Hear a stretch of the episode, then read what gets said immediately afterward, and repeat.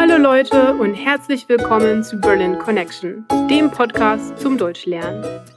Mein Name ist Nadine, ich komme ursprünglich aus der Schweiz und wohne schon seit vielen Jahren hier in Berlin. Die Worksheets mit dem Transkript des Podcasts, mit einer Vokabelübersicht und einem neuen Set in der Vokabel-App sind erhältlich, wenn du dich dafür auf berlinconnectionpodcast.com anmeldest. Und jetzt geht's weiter mit einer neuen Folge von Berlin Connection. Heute sprechen wir über Wochenmärkte. Natürlich gehe ich regelmäßig zwei oder dreimal pro Woche in den Supermarkt einkaufen.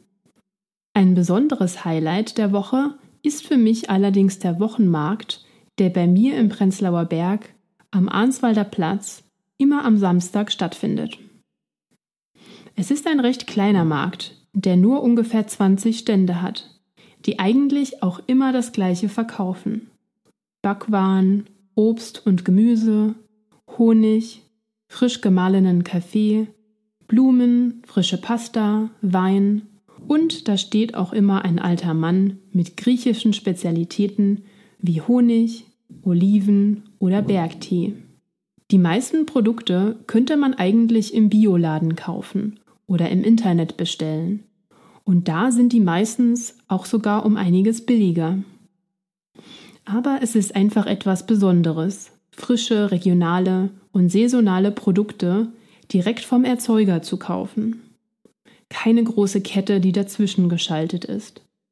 Das sind die Leute, die mit ihren eigenen Händen auf dem Feld in der Umgebung von Berlin das anbauen, was bei mir auf den Teller kommt.